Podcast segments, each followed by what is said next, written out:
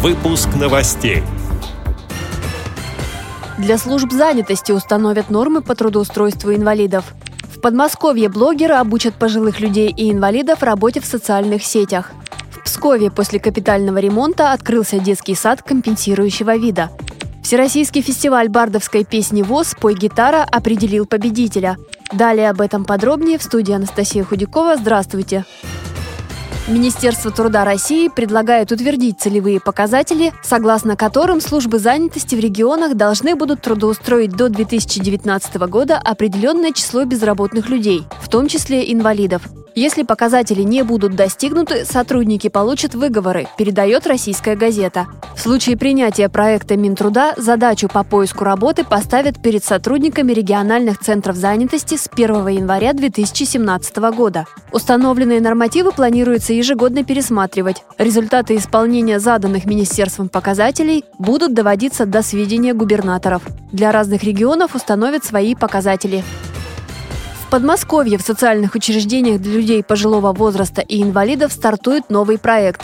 Их обучат работе в социальных сетях профессиональные блогеры. Об этом рассказала министр социального развития региона Ирина Фаевская. Информация размещена на сайте ведомства. Обучение будет проходить на базе 47 учреждений социального обслуживания граждан пожилого возраста и инвалидов.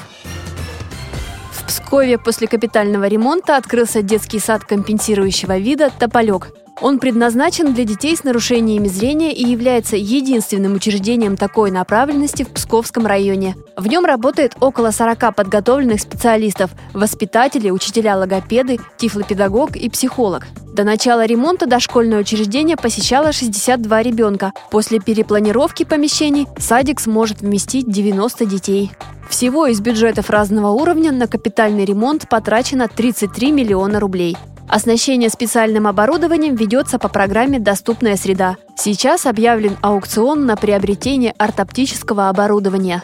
В здании детского сада появились обустроенные помещения для занятий, уютные спальни, просторные игровые и спортивный зал. В групповых комнатах в целях безопасности детей построены буфетные зоны. Ремонт начался в сентябре прошлого года. За это время был проведен огромный объем работ, начиная с демонтажа перегородок, укрепления фундамента и заканчивая ограждением сада.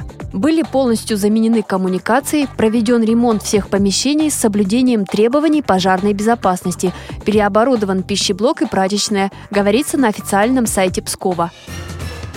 Традиционный всероссийский фестиваль бардовской песни ВОЗ «Пой гитара» завершился в Самаре. В нем участвовали 25 человек с инвалидностью по зрению. Кроме отдельных выступлений, на конкурс заявились и коллективы – дуэт из Тюмени и квартет из Самары. Одним из членов жюри был Борис Кельман, президент клуба имени Валерия Грушина. Представители Крымской республиканской организации ВОЗ участвовали в конкурсе впервые и сразу оказались в числе победителей.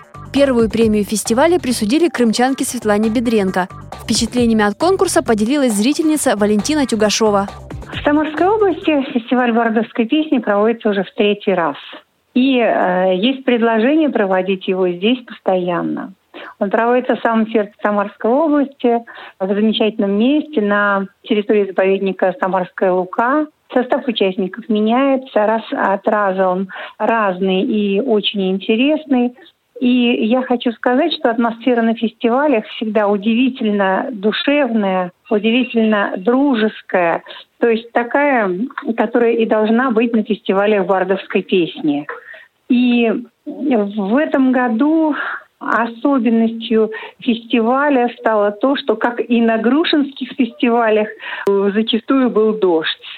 Но этот дождь, э, во всяком случае, только хорошо влиял на состояние души участников этого фестиваля. Организаторы КСРК ВОЗ и Самарская областная организация ВОЗ. И наша организация Самарская вкладывает много усилий и, конечно, свое теплое сердце и каждому относятся внимательно, душевно, продумывают буквально каждую деталь организация была просто на очень хорошем уровне. С этими и другими новостями вы можете познакомиться на сайте Радио ВОЗ. Мы будем рады рассказать о событиях в вашем регионе. Пишите нам по адресу новости собака ру. Всего доброго и до встречи!